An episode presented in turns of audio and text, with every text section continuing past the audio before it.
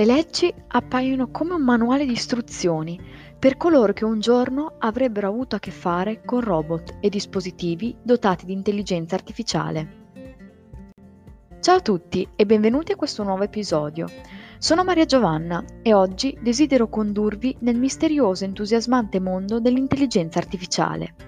Oggi, come accompagnatori, ho scelto tre leggi, le tre leggi della robotica e il loro ideatore, Isaac Asimov. Sicurezza, servizio e autoconservazione. Isaac Asimov, scrittore biochimico, teorizza così all'interno dei suoi racconti le cosiddette tre leggi della robotica, alle quali obbediscono tutti i robot dotati di cervello positronico. Prima legge. Un robot non può recar danno a un essere umano, né può permettere che a causa del suo mancato intervento un essere umano riceva danno. Seconda legge. Un robot deve obbedire agli ordini impartiti dagli esseri umani, purché tali ordini non vadano in contrasto alla prima legge. Terza legge. Un robot deve proteggere la propria esistenza, purché la salvaguardia di essa non contrasti con la prima o con la seconda legge. Elaborate agli inizi degli anni 40, appaiono oggi più attuali che mai.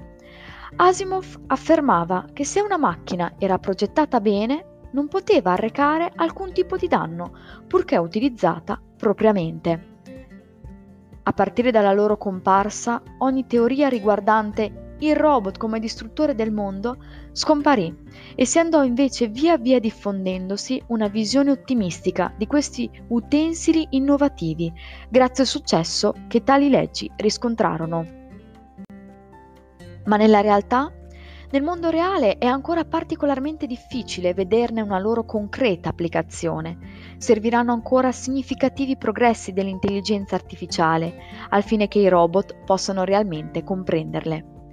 Roger Clerk sostenne addirittura che le leggi della robotica di Asimov sono state uno strumento letterario di successo, poiché nelle situazioni attuali non è possibile limitare con certezza il comportamento dei robot, inventando ed applicando un sistema di regole.